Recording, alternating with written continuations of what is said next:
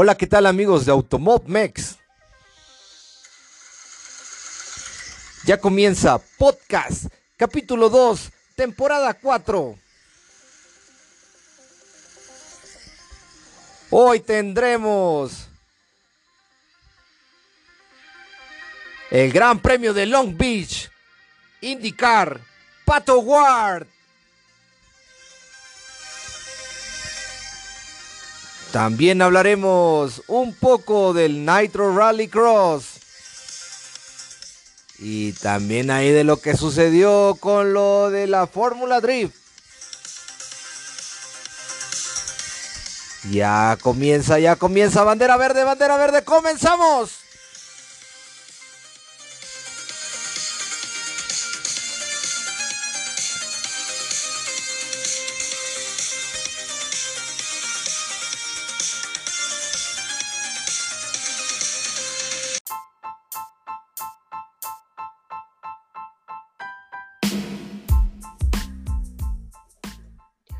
Hola, ¿qué tal amigos de AutomobMex? Aquí su amigo Ricardo Bañuelos en un programa nuevo de esta nueva temporada. Y tengo el gusto y el placer de presentarles a nada más y a nada menos desde California, Estados Unidos.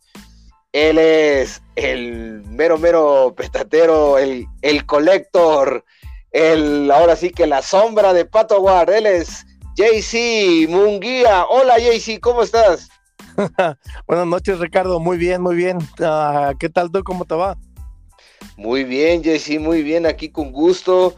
Y vaya que estoy sorprendido de todo lo que nos vas a traer para el día del programa del día de hoy, ¿no? Ah, sí, hoy traemos un poquito de contenido de lo que pasó este fin de semana aquí en la carrera de Long Beach de IndyCar. Sí, estuvimos ahí los 3 días. Así como dices, ahí las anduvimos haciendo sombra lo más que pudimos a Pato y a uno que otro piloto también. Sí, y vayan, ahora sí que te metiste hasta la cocina, ahora sí, pero de todos los trailers, no nada más del de Pato Ward. Y también nos debes también, pues tus comentarios de la Fórmula Drift y de lo que viviste ahí también del rally, del Nitro Rally Cross, ¿no? Oh, sí, no, pues es que lo que pasa es que empieza la temporada del deporte motor y aquí en California se pone bien ocupado. Entonces estuvo el arranque de lo que es la Fórmula Drift, que fue su 20 aniversario, y pues fue un evento magnífico, vendido completamente los 2 días del evento, estaba a reventar de gente, las carreras de lujo, excelente ambiente, excelente clima, estuvo a pedir de boca, estuvo genial el evento. Y lo del Rallycross, pues fue la final de temporada, fíjate. Entonces también me tocó ahí estar en el cierre de la temporada, que me gusta, sigo bastante a Pastrana, a Bakerud, Larson, y luego con la sorpresa de que pues ni nada más ni nada menos que nos trajeron a Benito Guerra. Imagínate el gusto de saber que iba a estar Benito, eso ya fue como la cereza en el pastel. Pues el evento estuvo también de lujo, los 3 días estuvo excelente. Oye, y ahí la experiencia que tuviste con Benito Guerra, te dije, oye, acércatele a él, porque de repente lo anunciaron así muy, muy rápido, ni siquiera en sus redes sociales lo habían manejado. De hecho salió en las redes sociales, pero del Nitro Rally, entonces fue como de achis, y que te acercaste, platicaste con él, te subiste a su coche, ¿no? ¿Cómo estuvo ahí? Sí, fíjate que una experiencia muy padre. Yo, así como dices, de repente dan el anuncio aquí, yo ya tenía mi boleto, independientemente de si él venía o no, porque pues soy seguidor de la categoría, pero cuando lo trajeron dije, no hombre, si no lo hubiera tenido lo había comprado al instante también, porque pues siempre tuve ganas de verlo en persona correr. Y fíjate que me impresionó la humildad con la que se dirige a ti, cómo nos trató a mí, a mi esposa, hasta el nombre de mi esposa, el mío se aprendió también. Y sí, tuvo un detalle ahí, después de que estuvimos platicando, ahí nos reveló un que otro secretito, cuáles son sus planes personales, qué piensa hacer en un futuro en el deporte y todo. Y sí, fíjate, ahí ya para terminar el día, eso fue el sábado, me llama ahí para dentro de su garage y me sube al carro y me empieza a explicar cómo el funcionamiento del carro y todo, mientras yo estoy como niño chiquito adentro del carro, tocando el volante, el paddle shifter, todo eso, ¿entiendes? Viendo todo y él explicándome ahí, pues imagínate, haz de cuenta que estaba yo en Disneylandia. No, hombre, no, sí, se te veía ahí luego los videos que nos compartiste, no, hombre, se te veía la sonrisa de oreja a oreja y la verdad, qué padre. Fíjate que a Benito he tenido la oportunidad de verlo en el Rally Mundial y también en la carrera Panamericana, y en ambos eventos bien accesible, la verdad, o sea, de hecho hasta la gente a veces como que lo ve y como que le da pena, y pues si te acercas sin pena y lo saludas en buena onda, él te responde en buena onda, o sea, pues como todos, pero es muy humilde, así como lo acabas de decir, sin lugar a dudas, este es uno de los mejores exponentes del realismo en México, ¿no? Es campeón mundial en su categoría, obviamente, ¿no? Que tanto recalcan y es como de sí, ok, no en la categoría elevada, pero, güey, o sea... ¿a quién más pondrías al par de los mexicanos, de decir, al mismo nivel en el rally? No, hombre, pues no, él es el que... También hay otro mexicano, otro mexicano que las ha ganado también, pero, ¿sabes? Es como... todo lo que conlleva a él, ¿sabes? Él y su familia, ¿no? Porque también su papá, también ralista, familia de ralistas, pues, obviamente, pero toda la trayectoria también, ¿no? O sea, no nada más es que, nada más ganó y ya se desapareció, no, o sea, el vato le ha buscado, y el que haya aparecido acá, se abre una puerta bastante, pues, que no estaba esperada, era como de, cabrón, o sea, ya va a estar allá, ¿qué onda? ¿Le va a seguir? ¿Le gustó? ¿No le gustó? Pues el plan era ese, de que vino a calarse y todo, y parece que sí le gustó, y también a lo poquito que platicamos, la puerta también estaba abierta para el Extreme E, y se decidió en el Nitro Rallycross, entonces... Perfecto, para mí los pilotos del Nitro Rallycross compiten también en el Extreme E. El Tanner Foss se fue directo de ahí al Extreme E. Backer de ahí anda ahorita también.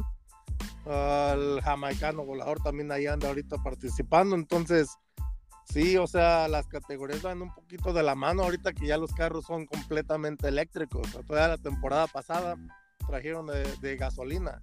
Ya esta temporada, bueno, la antepasada, ya esta pasada ya fueron completamente eléctricos. Y sí, al principio, pues, estás acostumbrado al motor de gasolina y de repente te ponen eléctrico y como que, pero cuando ves las batallas, como chocan ahí en el aire, en el viento, en los brincos, cuando se quieren pasar y todo, ya como que te metes de nuevo otra vez a la categoría.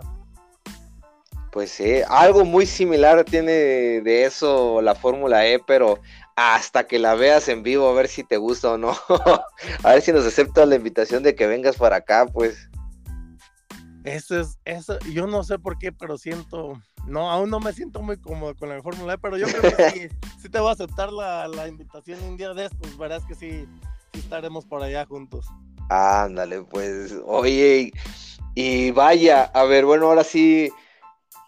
vámonos al plato fuerte. Este fin de semana hubo IndyCar en Playa Larga, Long Beach, California. Ahora sí que estuvieron ahí cerca de donde estás, ¿verdad? Sí, me queda de mi casa como a 1 hora y media. Uf, no más. O sea, no está lejos, está cerca. Relativamente es lo mismo que manejo normalmente a mi trabajo.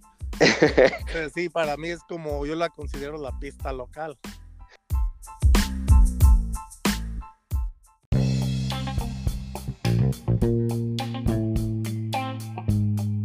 Bien, pues te comentaba, JC, que estuviste ahora sí que los 3 días, ¿no? Fueron de actividades, pero yo creo que llegaste antes, ¿no? Llegaste desde el jueves, ¿o cómo estuvo ahí el show? No, fíjate que el jueves hubiera querido, porque el jueves hacen una exhibición en la tarde, que son competencias de pit stop ahí, y es para que entretener al público. También le llaman el Thunder Thursday. Desde el jueves ya están haciendo ceremonias de la mañana, como a Hinchcliffe lo metieron lo nombraron como miembro honorífico de ahí de Long Beach, porque ha ganado la carrera de Long Beach, y estuvieron haciendo eventos durante la tarde también. Entonces estuvo suave, pero yo no pude asistir ahí por unas cuestiones personales del jueves, pero el viernes sí tempranito, a la hora que abrieron la pista, ya estaba ahí formado para entrar. Ah, ya. Pero bueno, ahora sí que desde el viernes las prácticas, pero también había eventos de música, o sea, era todo un festival, y aparte había varias categorías moleras, ¿no? Estuvo IMSA, estuvo los históricos, pues, o sea, no creas que tan moleras, o sea, la IMSA es una categoría top también ahí de la pero ahí trajeron los carros libres, estuvieron el BMW, el Porsche, estuvo los Acuras, estuvo bastante buena, y espero hayan visto esa carrera porque se terminó cardíaco al final de la carrera de IMSA, estuvo muy, muy buena. Estuvo el Porsche Cup también, fueron dos carreras que hicieron de los Porsche, los Super Trucks también, donde Max Gordon ahí ganó, también el muchacho es buenísimo en las Super Trucks. Estuvo una competencia que hubo de carros históricos de la Fórmula 1, ahí estuvo un carro que fue conducido por Prost, con quien fue campeón, el de Andretti también, el John Palmer Special. Estuvieron varios carros, Zach Brown estuvo manejando. ¿Cuál carro estaba manejando Brown? No recuerdo ahorita bien el nombre del piloto que manejaba ese carro, pero también él estuvo, ya al rato se los paso ahí en las fotos y en los videos. También él estuvo, que pues en la segunda carrera tuvo muy mala suerte. En la primera más o menos le fue, y en la segunda pues en la primera vuelta para afuera. Y cállate que me saqué una foto con Sebastián Bourdais, que estaba corriendo para IMSA, y en la primera vuelta choca y queda descalificada la carrera. Me saco una foto con Zach Brown en la segunda carrera, primera vuelta, incidente, queda para afuera también. Dije, wow, el día de la carrera de Pato no quería sacarme foto con él. Dije, no va a ser que le echo la sala. Y aún así, también terminó con incidente y todo, pero ya hasta me estaba sintiendo mal de las fotos. Es meramente, ahora sí como que dices, fue mera coincidencia. La verdad. Oye, pero fíjate que todo impresionante, o sea, no sé, por decir los tickets, o sea, si se elevan el costo por todas las actividades que hay, o no sé, o sea, o es un precio módico, porque fueron varias cosas, o sea, no sé si siempre así son las carreras de la Indy, que ofrecen tantas carreras, y muy buenas carreras. Sí, por lo regular, mira, aquí en Long Beach sí traen de relleno carreras así, como las Super Trucks, los Porsche, y en IMSA lo han tenido, es una carrera oficial también, esa sí está de lleno bien también, pero sí tratan de tener buena variedad. Y ahora, como el concierto del viernes solo fue un DJ que es un mexicoamericano que le llaman Boombox Cartel, estuvo bastante suave el evento. También para el sábado se juntó una banda en especial con integrantes de Guns N' Roses y de otras bandas muy reconocidas, le llamaron King of Chaos, que también pues el concierto ya te imaginarás cómo estuvo. El Tri es la única banda de habla hispana que ha estado 3 veces en el evento de Long Beach, y me tocó también ya estar ahí cuando ellos estuvieron dando concierto. Y pues imagínate un concierto ahí del Tri, y tú bien hyper después de las carreras y todo, ahí verás el desorden que se hizo también. Pero sí son costosos los boletos, o sea, un promedio, así uno más o menos. Mira, el viernes es gratis, lo único que necesitas es, yo inclusive ahí en el grupo de Pato les estuve diciendo, los pasé a los demás grupos, si alguien que estaba cerca no tenía boleto, quería ir para conocer, para echarle porras a Pato, lo que fuera, hay unos códigos que nada más tienes que saber, como unos promos, que tienes que saber dónde buscar, y te dan 2 boletos de entrada general gratis para el día viernes. El día viernes incluyen prácticas del concierto, firma de autógrafos después de las 4:30 de la tarde. Abren el paddock para todo el público en general, para que entren y agarren el autógrafo de su piloto favorito. Muy accesible, entonces el viernes es gratis. El boleto más barato para los 3 días cuesta $120, que es entrada general, que te da acceso a que andes caminando alrededor de toda la pista, pero no tienes acceso a un asiento reservado. Okay. Ya el asiento reservado son $175 más impuestos, ¿verdad? Pero por persona $185, $185, para si ya quieres tener tu asiento en una grada reservado para tus 3 días por persona. Ya si tú quieres ya una experiencia VIP, digamos, eres fotógrafo y quieres tener el acceso a los lugares de fotos y todo, ese ya pase, ya te cuesta $350. Ya quieres tener acceso al pit lane, ya también es otro pase que ya te cuesta más caro. Si quieres agregar el paddock a tu boleto, por los 3 días son otros $70 más, que lo cual también está bien accesible porque te dan bastantes cosas ahí. Los pilotos, pero ese, por decir, ese de $70 lo puedes adquirir con el general. Así es, o sea, tú te compras tu boleto de $120 y el de $70 con $200. Tienes acceso a 3 días más andar ahí adentro con los pilotos. No. A la zona de paddock, no a zona de pit, ni a la zona del festejo, ¿verdad? Pero sí tienes de esos tipos de accesos. Ok. Si yo fuera la primera vez, ¿me recomendarías eso? O sea, el pase normal general, más aparte de los $70, con ese sí ya es como de ya, con ese ya es más que suficiente, o si es dices más no. Es suficiente porque vas a encontrar diferentes lugares donde te puedes sentar a descansar. Hay muchos lugares que venden comida y todo, entonces te puedes sentar a comer bien a gusto, descansas y ya lo sigues caminando. Y de cierta manera eso te impulsa un poco a que conozcas la pista, que camines alrededor de la pista, veas todos sus lugares, porque la verdad hay mínimo unos 5 o 6 lugares que dices, wow, qué vista tan chingona, que quisieras hasta decir, aquí me quedo yo, aquí no me ganan el lugar para el momento de la carrera. Oye, pues es que imagínate, hago cuentas y creo que sale más barato esa experiencia, ver IMSA, ver IndyCar, ver Porsches, ver Super Stadium Trucks, o sea, los históricos F1, que por decir el Gran Premio de México, estar en el Foro Sol, sí, Fórmula 1, pero por decir esta vez no, nada más trajeron Supercopa, ¿no? O sea, trajeron nada más unos Mercedes que son de aquí, una categoría de aquí de México, y dices, por $10,000, ¿no? O sea, dices, a la bestia. Y ahorita hago cuentas y digo yo, pues unos, que vendrían siendo unos $4,000 del boleto que dijiste, así como que ya completo, y más aparte los vuelos, que pon tú otros, si los agarras baratos, pues sí te andan saliendo como en $5,000.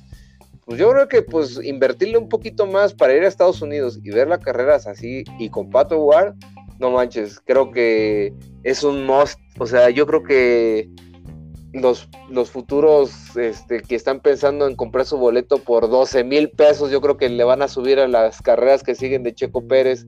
Yo creo que también valdría la pena ir una vez acá y una vez allá. Yo creo que a Long Beach es una tirada muy certera al fanático del automovilismo, ¿no? Sí, mira que yo contemplé no asistir a esta carrera de Long Beach porque, como ya sabes, mi enfoque total este año era para la Fórmula 1 en Las Vegas, pero pues cuando se acercó la fecha y todo, me encanta este ambiente, pues no me puedes negarte de que ir. Y no, hombre, te hubiéramos matado. No, pues la verdad, no me arrepiento. Como les decía, cada evento, digo, del evento del año pasado que asistí, ya nada lo supera, y siempre pasa algo que hace que lo supere, y es algo que digo yo, no me lo puedo creer. A veces yo tampoco digo, no puede ser, o sea, qué tanta suerte tengo, porque cada año siempre hay algo que lo hace mejor que el pasado. Cuando tú dices, ya viví el mejor premio de mi vida, y sigue otro que dices, wow, no puedo creerlo, y así es lo que me ha pasado aquí en estos eventos. Entonces Ese es el plus por lo que sigo yendo también. Oye, pero es que desde el viernes, ¿no? De que pues, el Pato iba muy bien en las prácticas y desde ahí yo creo que ya se empieza a sentir la emoción y el gusto, ¿no? Así de, ¡ay! Así la expectativa de, ¡ay! La puede ganar o la puede ganar, mañana a ver qué tal la pole, y que ves en la pole y que está en los Fast Six, ¿no? En los rápidos 6 y dices, no inventes, o sea, se está poniendo buenísima, o sea, cada día se puso buenísimo, ¿no? O sea, cada día fue un atractivo. No, hombre, o sea, el cierre fue impresionante. Kirkwood se llevó la pole. Me imagino que todos estaban al filo del asiento porque yo vi la clasificación, sí la alcancé a ver completa, la carrera no, pero la clasificación sí, y la clasificación me gustó mucho. O sea, dije, o sea, no ganó la pole, Pato, pero dije, wow, estuvo bien padre, o sea, dije, en vivo va a haber sido la locura. No, sí, créeme, en vivo fue, wow, estuvo de nervios y estuvo muy emocionante, y como dices, sí, desde el viernes ya teníamos buen sabor de boca nosotros, porque pues, Pato, yo estaba en el pit, en las prácticas, ahí a un lado donde está el carro de él, uh-huh. Y tú mirabas que los otros salían y él no salía tanto, entonces decíamos, pero al carro no le están haciendo nada, o sea, el carro está bien. Entonces dijimos, no, bueno, tipo de estrategia o algo. Al último dije yo, pues de la confianza que tiene Pato, me imagino, y que saben que el carro está a punto y no tiene necesidad de estar a vuelta y vuelta y vuelta, ¿verdad? Y sí sale, una vuelta regular, tranquila, regresa al pit otra vez, una justa aquí, una justa allá, pum, mete vuelta rápida y te quedas como, wow. Sí, es en serio, sí es real esto. Igual, la segunda práctica otra vez, o sea, todos estábamos con la expectativa de que era muy, muy posible la pole. Y lo curioso, en el día de los autógrafos, estuvimos ahí platicando un rato también, donde estaba el equipo de Andretti con Colton Herta, De Francesco, Grosjean y Kirkwood. Y le pregunto a Kirkwood, yo, ¿quién se va a llevar la pole, Kirkwood? Y me dice, pues creo que yo me la voy a llevar. Y así me dice, así con confianza. Y yo me quedé diciendo como, ¿quién estás viendo a Pato? Y me dice, también Colton está fuerte, pero yo siento que me la voy a llevar. Y yo, muchachos, trae mucha confianza en sí mismo, ¿verdad? En la práctica 2 termina en el lugar 2 por detrás de Pato también, ¿verdad? Y ahí paso por el pit y ahí va saliendo él de su carro también, ya agarrando su casco, sus cosas para irse al garage. Y le digo, está fuerte, no echaste mentiras ayer, posición 2. Y sí, le da risa y me dijo que sí, que estaba bien. Y nos da la sorpresa en la clasificación. Pues no tanto sorpresa, ¿verdad? Porque él estaba también, su ritmo estaba bastante fuerte. Entonces sí era candidato para ganarlo y sí, se la llevó bien, sin errores ni nada, supieron manejar los neumáticos en todas las tandas que dieron de clasificación y todo, y se la llevaron. Muy buena clasificación, primera pole para él y también primera victoria en IndyCar para él también. Muy bien, muy buen trabajo por él. Oye, pero ahora sí, pues hablando de la carrera, ese día, ¿cómo se siente el ambiente? O sea, cuando vas llegando, ¿la gente está cansada o la gente está más acelerada que nunca? Los 3 días son completamente diferentes, Ricardo, porque hay mucha gente que va el viernes que ya no baja el sábado y el domingo. Ya la gente del sábado y domingo ya es más, ya más o menos los ubicas más. Pero el domingo, especialmente de los seguidores de Pato, yo vi muchos que llegaron el domingo que no estuvieron ni viernes ni sábado. Con Pato tú mirabas, o sea, Pato cuando es hora de estar trabajando, de estar enfocado, a lo que está él, enfocado en su trabajo y dándole y listo siempre ahí. Solamente en sesión de autógrafos es cuando está relajado, que puedes cotorrear con él a gusto y todo, y ya una vez que terminó la carrera también. Pero sí, o sea, el ánimo estuvo a tope siempre, a tope. Toda la gente ahí estuvo apoyando el garage de Pato. En esta ocasión estuvo mucho más lleno que en los otros años pasados. Inclusive muchos pilotos ya se sorprendían un poco. Después de la carrera, cuando hicieron la entrevista, el mismo entrevistador de NBC le dice que a donde va, que se está haciendo tendencia, de que donde está yendo Pato está llevando muchísima gente ya con él también. Sí, está haciendo mucho fanbase de Pato Ward.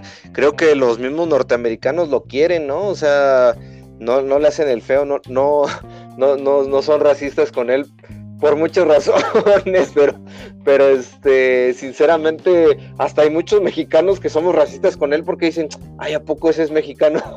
Se apellida Ward y es güero, y es como de, pues sí es regiomontano y sí es mexicano, o sea, no sea racista, güey. No, o sea, acá somos más racistas nosotros, güey.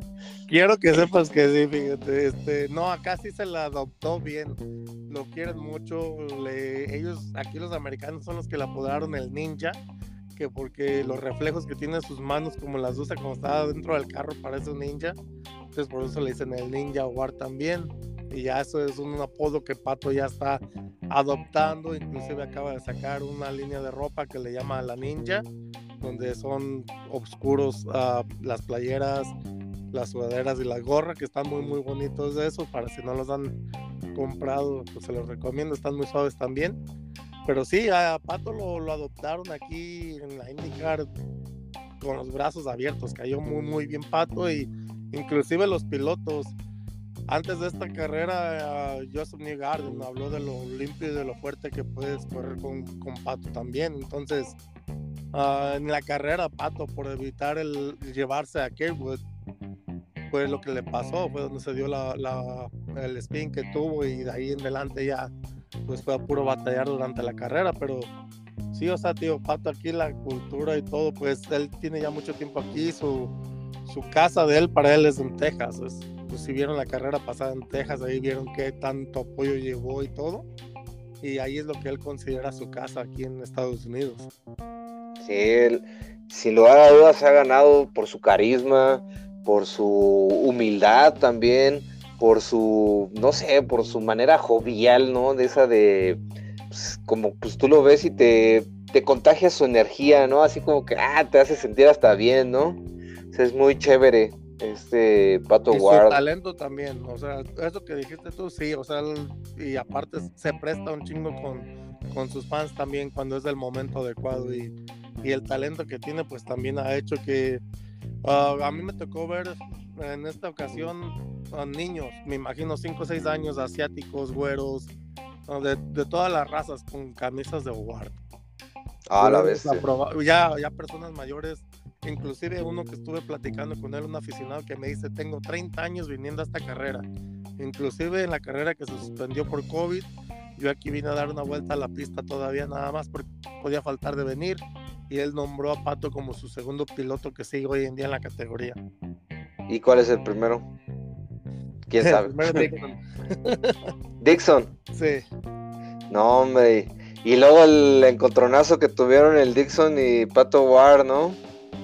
Se hablaba de que arreglaron un poco la carretera y que los pilotos se estaban aventando con más confianza porque se sentía más agarre el carro entonces ahí, y lo que pasó, que mismo Pato dice a final de carrera, dice, yo no voy a pedir disculpas por algo que yo he estado en los dos lugares, dice. En esta ocasión a mí me tocó estar en la línea de adentro, entonces yo voy por ella, yo la gano, yo voy en la línea de adentro, entonces yo hice lo que tenía que hacer.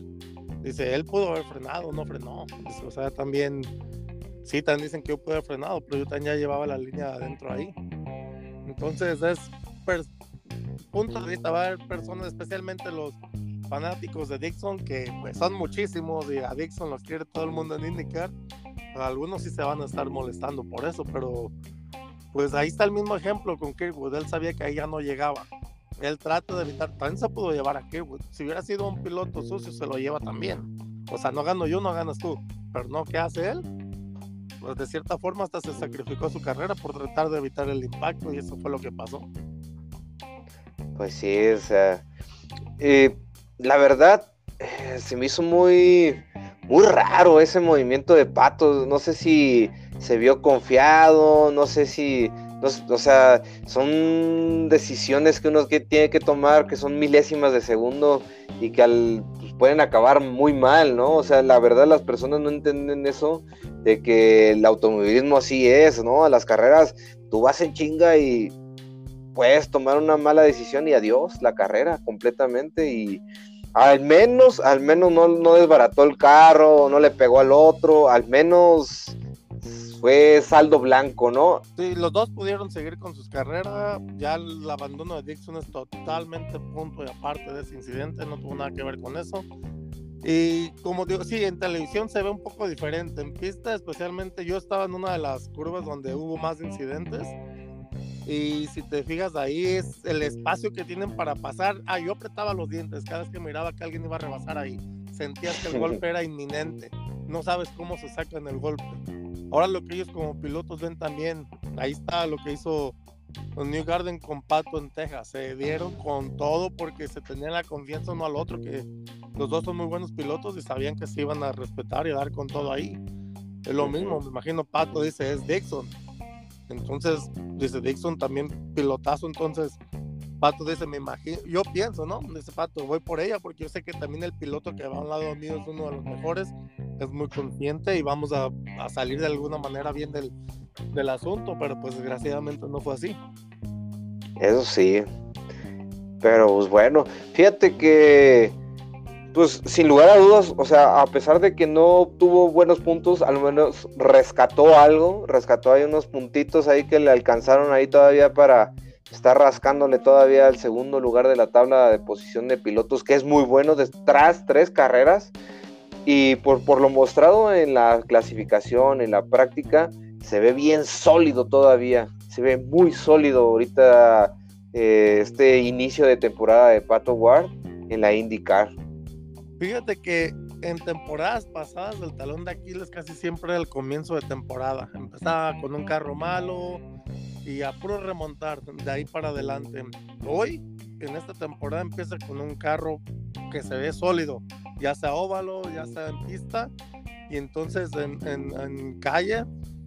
Entonces creemos que pues va a ser muy buena temporada. Yo tengo mucha fe de que esta puede ser la temporada que lleve a Pato a dar el próximo escalón en el deporte motor, y creo, tengo mucha fe en que posiblemente ahora sí se pueda ganar la Indy 500, si no pasa nada raro, extraordinario. El año pasado se llegó en el segundo lugar, este año yo veo bastante bien, el equipo está bastante bien, Zach Brown está de lleno en IndyCar, su zona de hospitalidad en IndyCar, o sea, el único equipo que parecía tipo Fórmula 1, completamente diferente a los demás.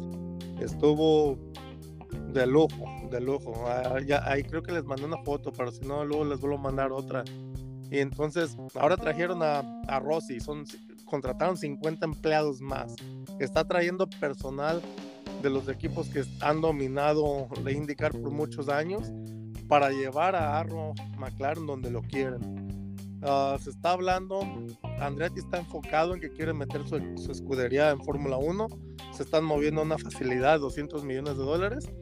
Brown parece trabajando para agarrar la facilidad que tiene Andretti hoy en día, para tener a su equipo ahí. Entonces, pues está por el camino adecuado. Yo pienso que hoy en día parece que McLaren está haciendo las cosas un poquito mejor en IndyCar que en Fórmula 1, para ser honesto. En IndyCar están avanzando muy, muy rápido también. Sí.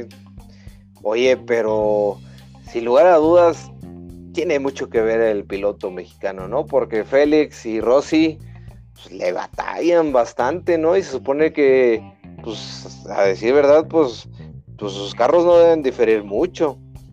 Pues fíjate, Rossi ya es 2 veces campeón aquí en la carrera de Long Beach. Rossi es un piloto muy sólido, ex Fórmula 1 también, y muy experimentado, ganador de la Indy 500 y todo. Lo metes al mismo carro que Pato, y Pato les está sacando 2-3 décimas a él y a Félix.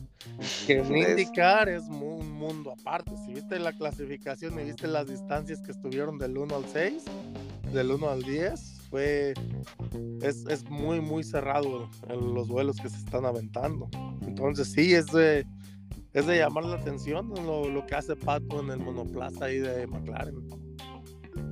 No, hombre, pues sin lugar a dudas, ahí esto pone un precedente, ahora sí que en el automovilismo mexicano, pero pues ahora sí que de los mexicanos en el extranjero, ¿no? O sea, va a marcar un hito en la historia, ¿no? Esto que está haciendo, de hecho ya lo está haciendo Pato Ward, ¿no? O sea, ahorita es el máximo exponente en la IndyCar, o sea, en esa categoría. Ahorita ya es el máximo exponente, imagínate qué más puede hacer si se mantiene en la categoría unos 3, 4, 5 temporadas más, no sabemos cuál sea el futuro, no sabemos qué le espera, ya sea que lo lleve a la Fórmula 1, como él ha dicho, me gustaría ir allá, pero pues mientras no sea real, mientras no me lo presenten, yo estoy enfocado en IndyCar, y mientras esté aquí no sabemos hasta qué pueda llegar a ser el límite de lo que pueda hacer él en IndyCar. No, y ya se lo quieren llevar a la Fórmula 1, y digo yo, espérense tantito, no inventen, o sea, también acá está cañón, ¿no? O sea, ya lo quieren luego llevarlo, y es como de no. Imagínate, no. Lo llevan a un McLaren, como está hoy en día McLaren en Fórmula 1. ¿Cuál crees que sería el futuro de Pato? ¿Qué crees que sería lo que hablan de Pato?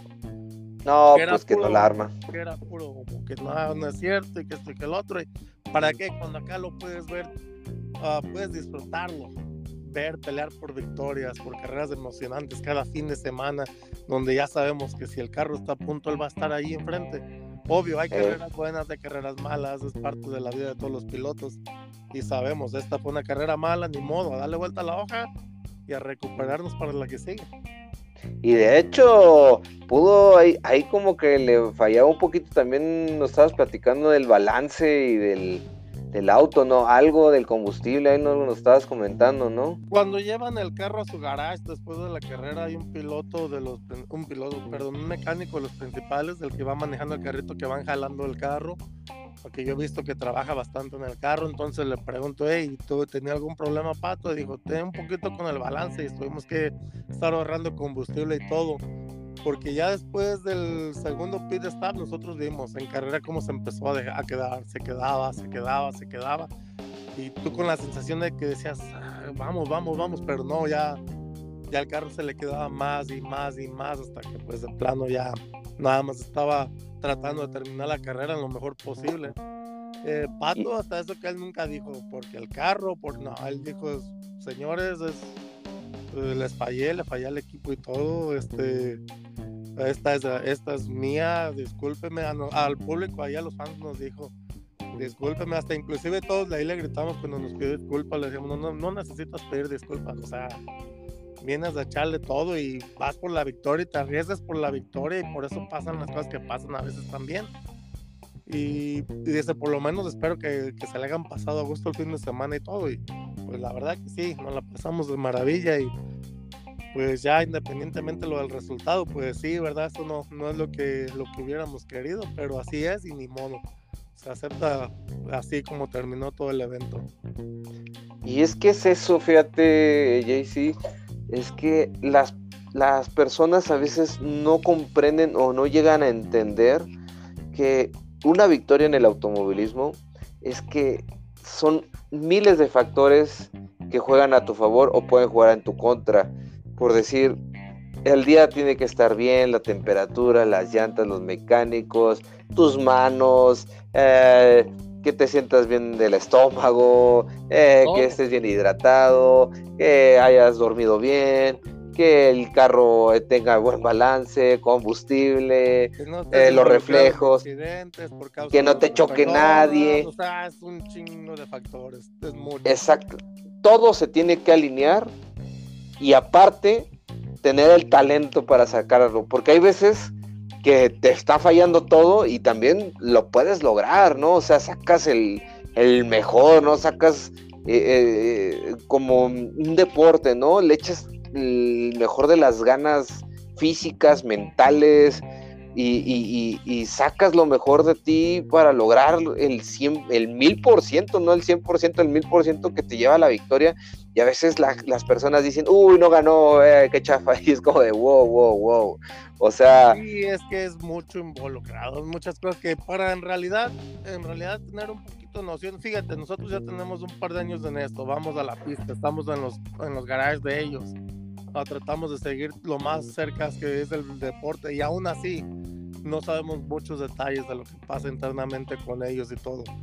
y sabemos lo complicado que es, si no cualquiera ganaría. Fíjate, hoy en día IndyCar, 3 carreras, 3 pilotos diferentes ganaron las carreras. Grosjean, ¿tú crees que Grosjean no quería ganar la carrera? ¿Tú crees que Grosjean, siendo el estandarte ahorita de Andretti, no quería ser quien ganara la carrera en lugar de que el niño nuevo de Andretti ganara su primer pole, su primer carrera? Claro que quería ganar, pero pues no es lo que quieren, es como se presentan las circunstancias dentro de pista y todo. Ericsson de Ganassi, viene de Fórmula 1 y todo, el año pasado gana la Indy 500. Fíjate el enfoque que meten, que contrató psicólogo para esta temporada, para de la concentración de cómo se meten de lleno, todo lo que influye, su estado de ánimo, todo influye. Entonces muchos factores que cosas que aún ni sabemos de que se involucra para que ellos estén al 100%, al 1000% cada día, cada vuelta, para poder ganar una carrera. Y la verdad, pues sí, no es tan fácil, ni aún así se consigue de manera fácil.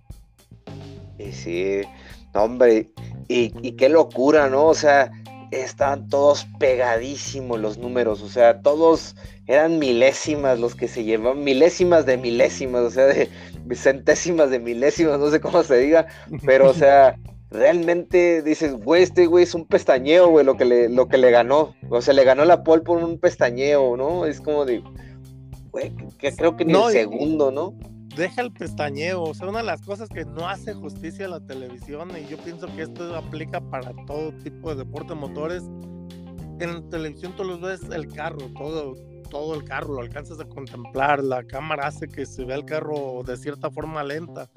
En vivo, como dices, un pestañeo, créame que eran 50 metros de la curva, creo que era la 8, a donde yo estaba, y pasaban los carros, que pues si no viste cuando se frenó en la curva qué carro al que venía enfrente de ti, no sabías quién era al momento de pasar enfrente de ti, de la velocidad que estaban agarrando en esa distancia. Su mecha. Sí, así es.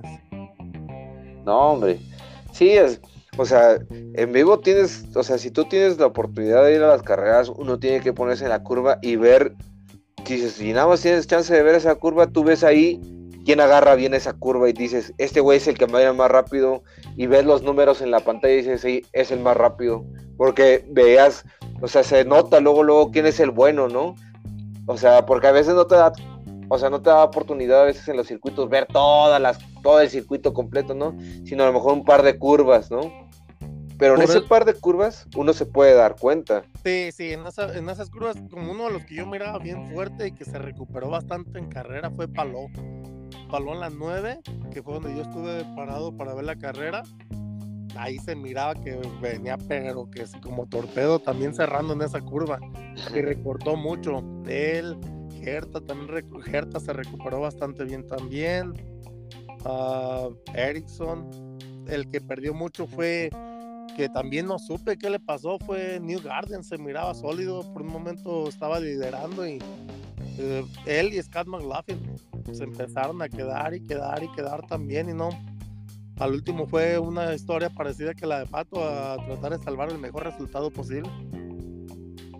Hombre, híjole, y buenos pilotos todos, ¿no? O sea, Pato Guerra Pato Guerra es muy bueno, pero no la tiene facilita, o sea, hay muchos pilotos, pero perros, o sea, que dices tú, híjole, también son muy buenos los otros.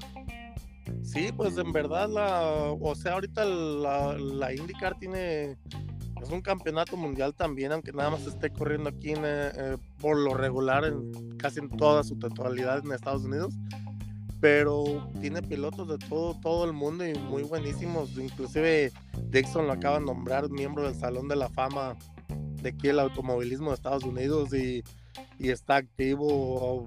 Will Power le rompió el récord de poles al señor Andretti.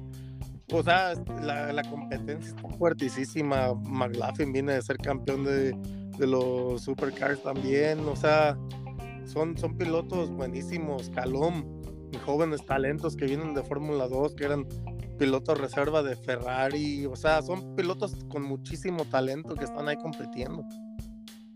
Sí, sin duda es una categoría que pues tiene pues algo top, ¿no? O sea, es lo top de ahí, es el top de Estados Unidos y es el top de lo top. O sea, a lo mejor no podemos comparar, por decir, con el gran circo, ¿no?, de la Fórmula 1, pero, o sea, que acá hay talento y qué bárbaro. O sea, están bien picudos los pilotos acá. No hay uno que digas tú, no, es que ese, pues, bueno, sí hay uno que otro porque son un bolón, ¿no? Son, ¿cuántos pilotos son los que están corriendo en la Indy? Son como 25, ¿cuántos son?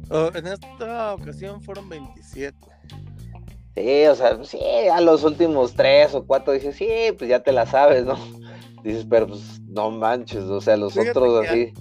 No es tanto eso, sino que también un poquito que tienen menos experiencia en la categoría y otra que sus equipos no son tan fuertes como el caso Andretti, Ganassi, como ellos, que han corrido por décadas en la categoría y que de cierta forma estaba platicando te mandé un artículo de un periodista que estuvo platicando conmigo ahí en una práctica y donde estaba resaltando el trabajo de Juncos, de cómo llegó él aquí sin nada y todo lo que está haciendo por el deporte, a tener su equipo ahí en la IndyCar. Y pues sí, no puedes comparar un equipo como Juncos con un Andretti, un Ganassi que pues se la saben de todas, tienen 4 pilotos por escudería, sí. Entonces controlan mucho estrategias, agarran, Juncos solo tenía Calumno el año pasado, entonces con un carro decente compitiendo con 4 carros top, pues no te vas a ver muy bien que digamos, ¿verdad? Y aún así, fíjate, ahí en la carrera de Texas anduvo muy bien Canapino también. Canapino para debutar ahí en Texas de Nóvalo y todo, mis respetos, yo creo que hizo un papel bastante decente también. ¿Y en esta qué le pasó? Un incidente tuvo ahí Canapino, tuvo que abandonar la carrera. Yo creo que se sentía, no sé, yo como que lo miré un poco nervioso. Calum también, su compañero. Hubo un cambio que hicieron en la curva 9, donde están los pianos, parece que los abrieron un poco más. Fue donde Calum, no sé si viste el accidente que tuvo, donde se levanta por completo su monoplaza de enfrente y cae en las llantas. Igualmente donde fue el de Armstrong, el video que les mandé de Armstrong cuando choca ahí enfrente de nosotros también.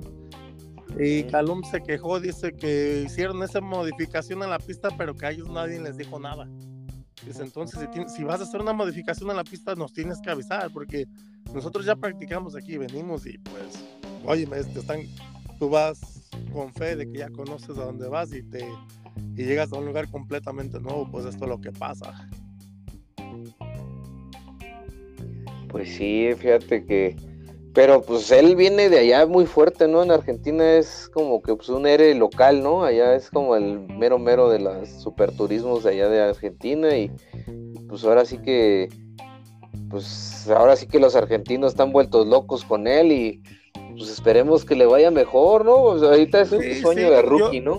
Ahorita están bien con él, pero parece que el futuro de los argentinos está con el otro joven, con Colapinto, que está en F3, creo. Si no estoy mal ubicado, pero creo que sí es en Fórmula 3. Fórmula 3, no estoy 100% seguro si es Fórmula 3, pero creo que sí. Y el muchacho ahí se ve bien también. Entonces, pues parece que ahorita el automovilismo argentino también ya está otra vez queriendo agarrar un empuje a nivel mundial. No manches. Oh, no, pues sin lugar a dudas, pues se vienen muchas cosas buenas todavía, ¿no? Y esperemos que, mira, siempre es bueno ver a latinoamericanos, ¿no? O sea, no nada más nos alegramos de los mexicanos, también de los latinos, cualquiera de donde venga, ¿no? O sea, sí, también ahí en IMSA hay unos españoles muy, muy, muy buenas personas también, muy buenas ondas. Inclusive yo traía el sombrero de Pato y ahí, nos saludas a Pato, que le eche ganas Pato. Y sí, muy, muy, muy accesibles, muy buenas ondas también. No, hombre, qué bárbaro, tú.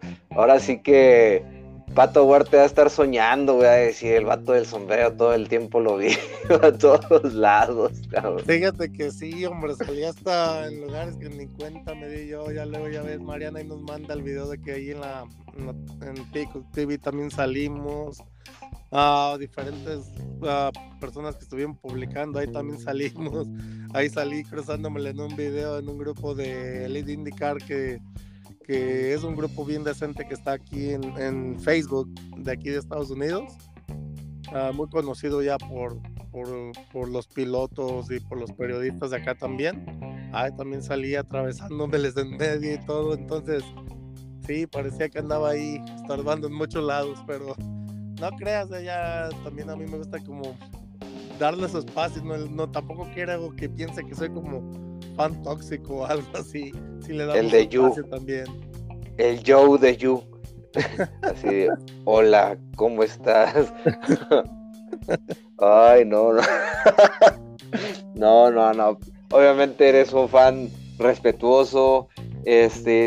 Aparte, me platicaste que ahí cuando estaban dando la entrevista donde Pato humildemente enfrente de sus fanáticos, pues quiso disculparse y hasta los compañeros le dijeron ahí, no, los amigos, ahí los fanáticos le decían, no te disculpes, ¿cómo crees? Pues al contrario, pues le has estado echando muchas ganas, y que los fans estaban ahí bien,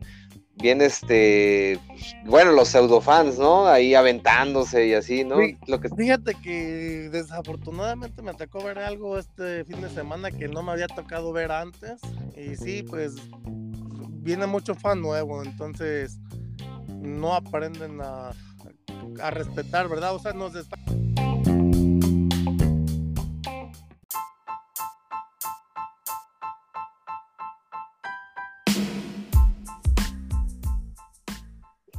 Como te decía, Ricardo, muchos no aprendemos de que nos dan la libertad de estar ahí cerca del piloto y todo. Inclusive el entrevistador pudo haber tenido a Pato al lado de su monoplaza, un poco más adentro de su garage, pero no, decide llevarlo cerca con sus fans, ¿no? Por lo mismo que no tuvo la mejor de las carreras y para que sienta el apoyo de sus fans.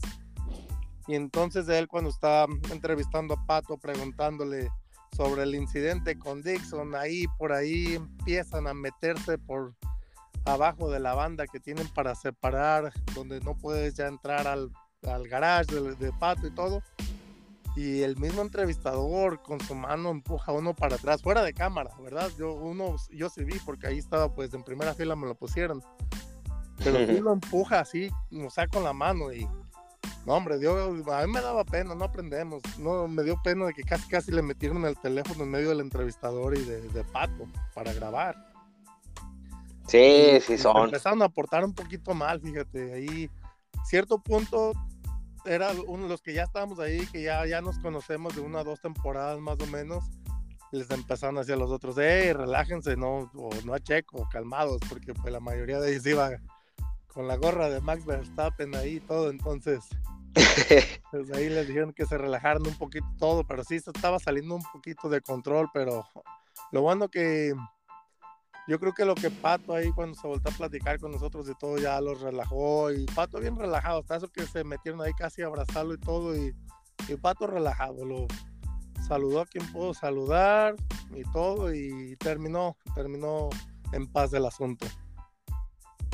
Es que mira, hay que aclarar algo de eso de lo del traer la gorra de Checo para todos lados y la playera de Red Bull para todos lados, y es que mira, realmente... No era de Checo, era de Max, para acabarlo todavía también. Puta, no, pues ya ni me digas, pero ahí te va. Fíjate, la playera de la selección de México, que yo te entiendo, son mexicanos, que lleva la bandera, está bien. La playera de la selección de México de fútbol, pues, ok. Que firme ya un sueco, ya. Ahí Félix Rosenquist firmando la playera de la selección de México, no le digo, no, pues, le digo, tú ya casi eres mexicano, Félix, no bronca, fírmala. Entonces, pues sí, Will Power firmando la gorra por ahí también de Checo. O sea, estuvo medio curioso ese asunto al último. No, hombre, pero que... Es que mira, así somos, ¿no? Fíjate, mucho en la Fórmula 1 luego ves muchas personas con la casaca de Quaker State, de Tecate, del cuate. ¡Ay! Se me fue el nombre. Adrián Fernández. Adrián Fernández. Pero acuérdate que esto fue hace, creo que cuando los principios de Checo Pérez, ¿no? Que estaba Checo Pérez corriendo un Sauber, que todos decían, no, sí, Adrián Fernández era buenísimo en la Fórmula 1. Ay, sí, no. Pero uno va jalando al otro, ¿no?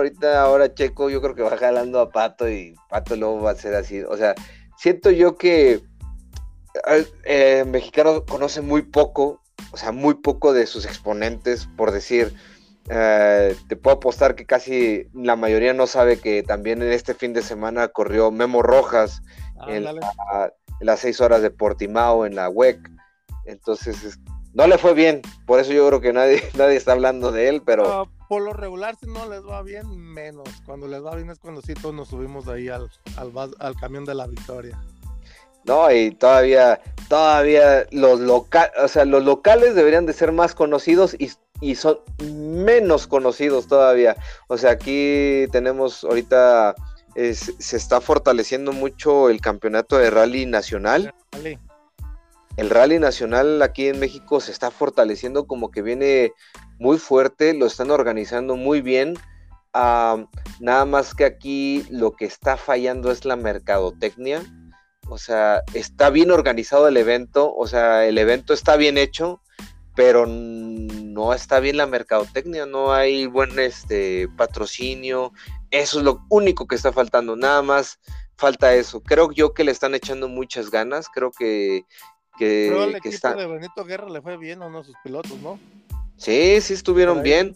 Ahí estoy viendo que creo que uno de sus pilotos ganó porque puso ahí en su Instagram, me hiciste caso y ganaste ahora sí. Y también, ¿hubo algún incidente, Ricardo? Porque eso no me quedó muy claro, si hubo algún incidente, alguien falleció, algo así, o estaban recordando a alguien. Ok, Green, el irlandés, falleció de la WRC, estaba haciendo sus prácticas, fue un suceso horrible, de esos que dices tú, hijo de su, ¿cómo es posible? O sea, que estas cosas pasen todavía en la actualidad, o sea, pues habiendo tanta seguridad, tanto, Craig Breen se llama. Sí, lo viera piloto del Hyundai parece, ¿no? Y también fallecieron apenas otros españoles que también dices tú, qué bárbaro, o sea, qué pex, o sea... de ellos, sí, porque lo de Craig era ya más, más internacional, pero lo de ellos, lo de los españoles, también me di cuenta ahí por la cuenta de Benito, que vi que puso algo al respecto, pero ahí sí no estoy un poquito fuera de línea, no sé muy bien qué pasó con ellos. Sí, o sea, 2 pilotos en un rally en España, güey, fallecieron, o sea, son de un rally local, así como aquí que te estoy platicando, pues imagínate, ¿no? Allá en España les tocó, falleció, pues voy a decir los nombres de los finados, que es Julio César Castrillo y Francisco Javier Álvarez, o sea, y se ve el carro hecho acordeón y es cuando dices tú, hijo de su, dices, o sea, en el rally número 42 de rally de Villa de Tineo, y pues, o sea, así que pues les mandamos un abrazo y fuerza y ánimo a la familia, ¿no? La verdad, pues es lo menos que queremos ver en una competencia de automovilismo que los accidentes, ¿no? Sí, no, es lo que queremos ver todo cuando vamos a la pista, pero al final del día queremos que todos salgan bien, que todos salgan ilesos, que puedan regresar con sus familias al igual que nosotros y sí, es el objetivo final, aparte de pasárnosla bien, de ver un buen espectáculo, que todos regresen sanos y salvos. Y es que, mira, por aquí en México, y yo a veces no lo entendía, pero me lo tuvieron que explicar como varias veces para que lo entendiera, pero... en las competencias aquí que están reguladas por la FEDAMAC, por la Federación Mexicana de Automovilismo, están muy topados los motores, o sea, no son carros que te digas, tiene un motorzote y jala bien recio. Sí podría existir, pero el problema es que pues habría un montón de accidentados, o sea, los accidentes serían fatales, o sea, si... si no estuvieran tan topados, ¿no? O sea, si, o sea, me refiero a topados, es que están, tienen un límite de velocidad, sí, o sea, están súper limitados. De hecho, hasta los carros prototipos aquí de México están súper limitados, y yo les dije, oigan, ¿y por qué? Dice, uy, no, hombre, si quisiéramos jalaría igual que uno de la WEC. Les dije, ay, ¿por qué no los levantan así? Dice, no, hombre, güey, se matarían a cada rato, güey, habría cada pinche accidente fatal aquí en México. Y eso hay que reconocerle a las autoridades del automovilismo en México, que regulan todo esto para que realmente, pues, entre menos velocidad, menos accidentes fatales, ¿no? O sea, de que sí se chocan bien feo y hospital, pero no se matan, no son letales. No, pues qué bueno por ese aspecto, en ese punto.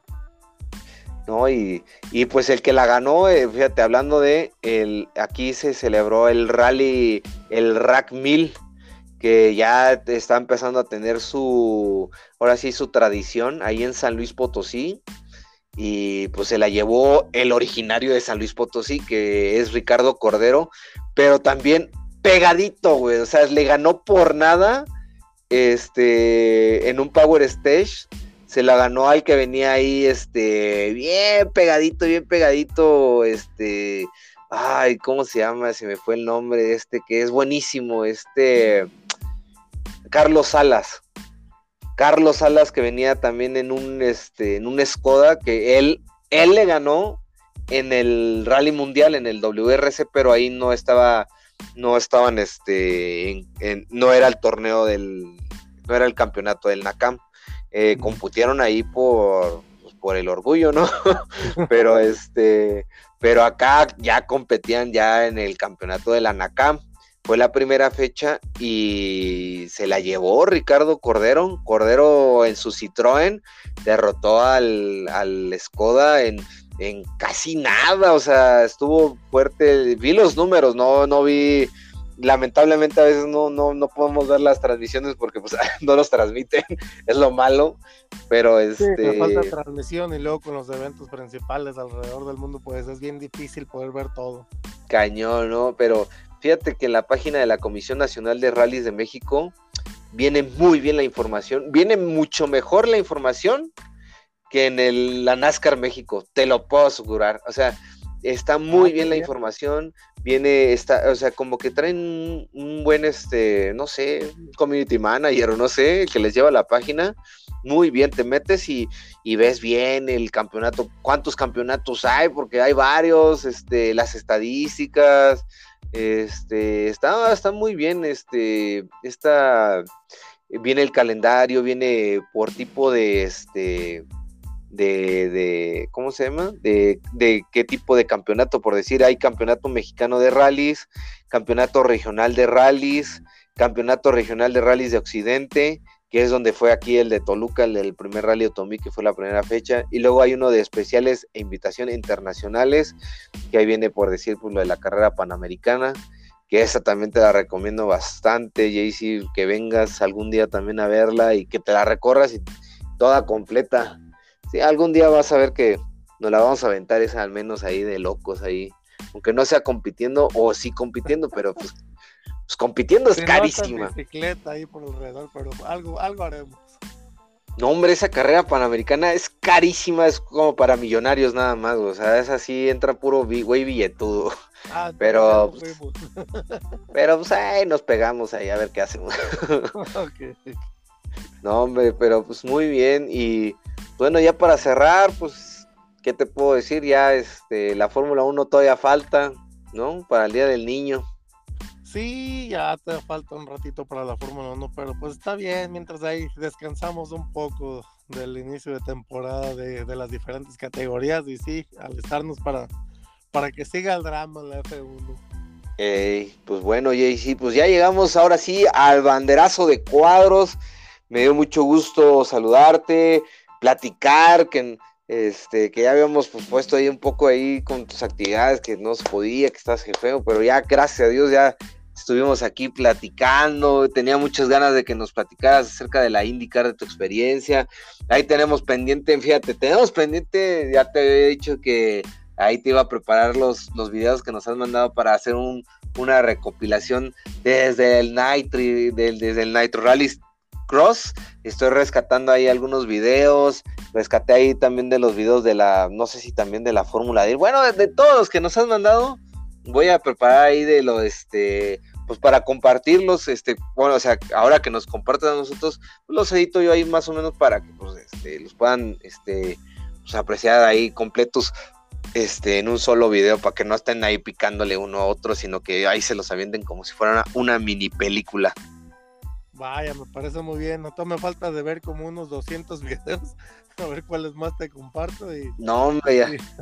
No lo dudo. No, ya. Créeme que ahorita mi teléfono no tiene capacidad, ya está al límite. Tengo que empezar a borrar lo más pronto posible ya cosas. Eso sí. Oye, sí, dinos dónde te pueden seguir los amigos de Automomex, en qué grupos. Ahorita ya nada más nos limitamos al grupo de Patricio Pato Guarar McLaren, número 5, al del Pato San Club, y allí en Automomex. Hoy también tenemos un grupo de Checo Pérez, que es de Checo Pérez Red Bull Oficial, Sim Racing, Memes y más, que es donde por lo regular ahí estamos. Ahí unas disculpas a los miembros del grupo de Pato que no pudimos pasar mucho tiempo ahí juntos por diferentes cosas en la pista, ya ves, no saben los horarios, pero ahí en el grupo estamos para cualquier cosa que se necesite también.